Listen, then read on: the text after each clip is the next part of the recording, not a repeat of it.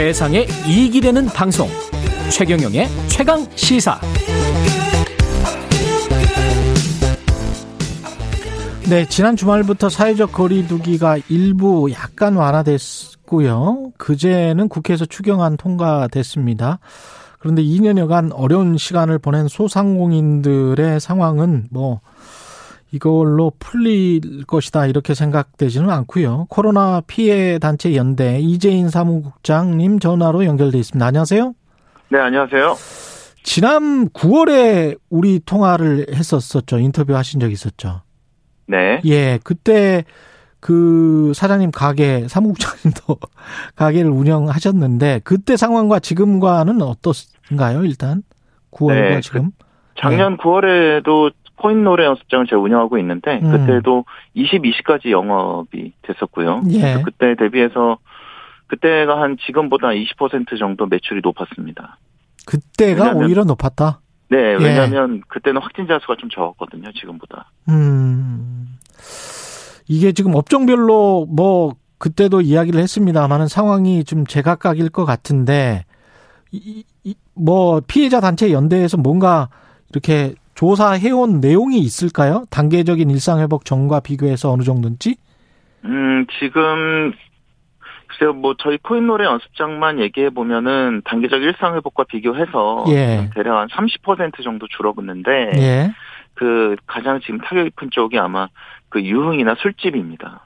예, 술집의 경우에는, 술집, 예. 예, 왜냐하면 22시 이후에도 활성화되어 있는 업종이기 때문에 그쪽은 한 지금 70% 정도 매출이 줄은 걸로 파악되고 있습니다. 지금 폐업도 굉장히 많았었죠. 어땠습니까? 참다가 이제 폐업이 지금 좀 많아지고 있는 것 같은데.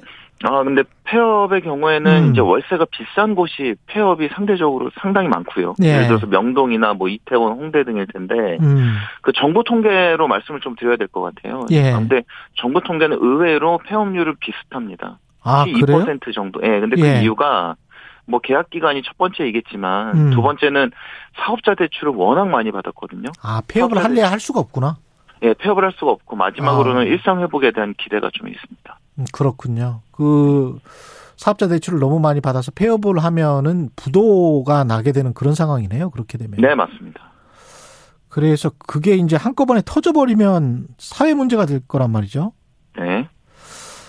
뭐, 지금 그 개인 그러니까 저희 자영업자가 1인당 지금 대출 그 건수가 한 3억 5천만 원 정도 지금 되어 있고요. 예. 그렇게 되면 비자영업자가 그 1인당 9천만 원 정도 대출을 받았거든요. 예.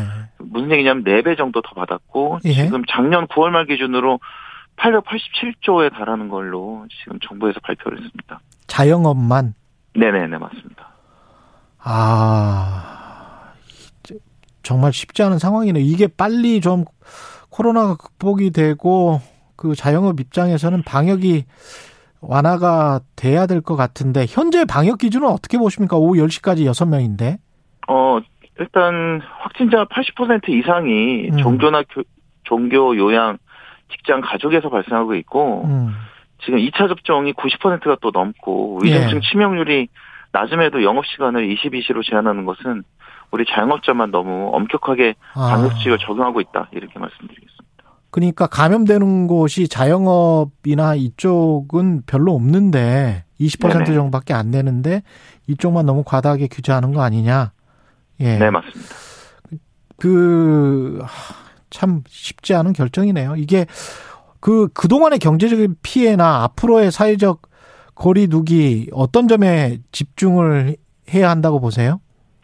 일단은 당연히 첫 번째는 경제적 피해에 대한 부분에 그러니까 결국 손실보상금이나 지원금에 우선적으로 집중을 해야 되고요. 예. 그래야지만 살아갈 수 있는 희망, 생명줄이 생기는 것이고요. 그 다음이 거리두기나 방역수칙에 대한 논의가 진행되어야 할 걸로 생각합니다.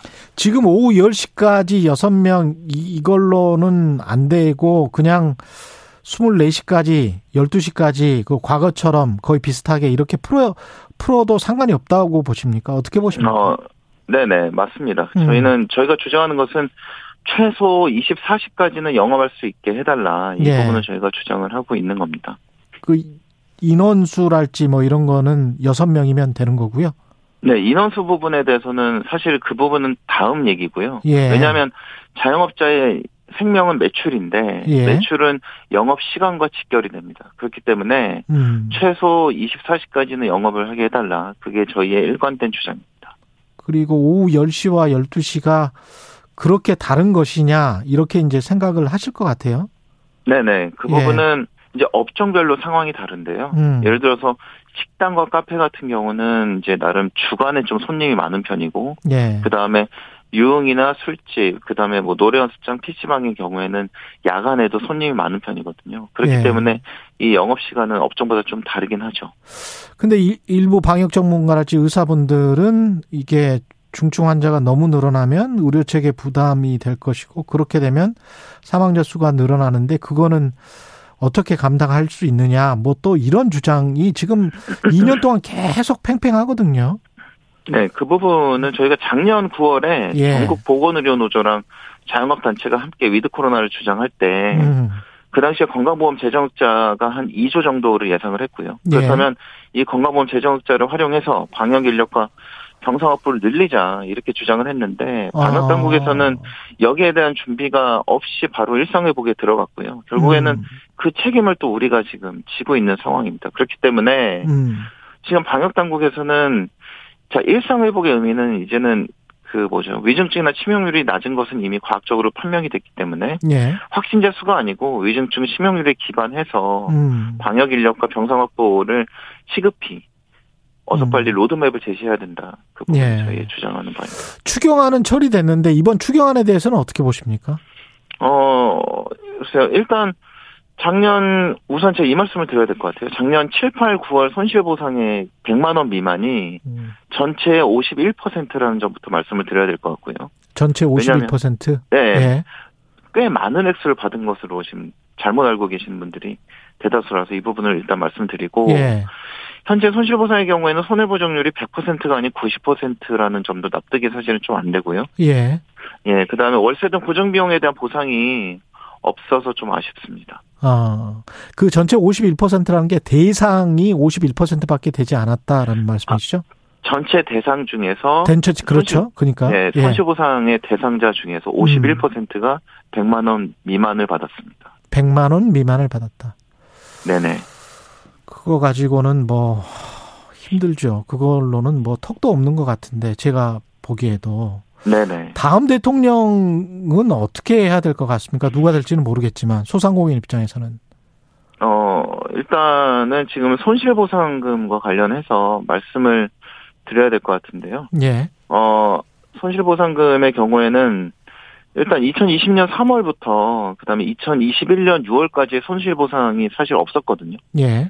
예, 손실보상은 2021년 7월 이후가 지금 적용이고요. 그렇기 때문에 2020년 3월부터 6월까지 손실보상이 필요하고 그다음 폐업을 했거나 여행사 등의 그 사각지대에 대한 온전한 그렇죠. 손실보상이 요구가 됩니다. 알겠습니다. 기간도 그리고 이제 그렇고 업종도 그렇고. 예. 네. 그리고 또 한 가지 아마 방역수칙과 관련해서 말씀을 드려야 될 것 같은데요. 예. 아마 당연히 24시까지는 최소 허용을 해야 되고 그다음에 지금 양당 대선 후보가 말씀하시는 게 뭐 스마트한 방역이다. 그다음에 과학적 데이터에 기반한 방역을 하자. 이 부분을 말씀하고 계시는데요. 예. 예, 그렇기 때문에 지금 아까 확진자가 많이 나오는 곳에는 엄격한 방역 수칙을 시간이 고작 예. 네, 10%대에 불과한 데는 좀 완화된 방역 수칙 적용이 필요합니다. 코로나 피해 단체 연대 이재인 사무국장이었습니다.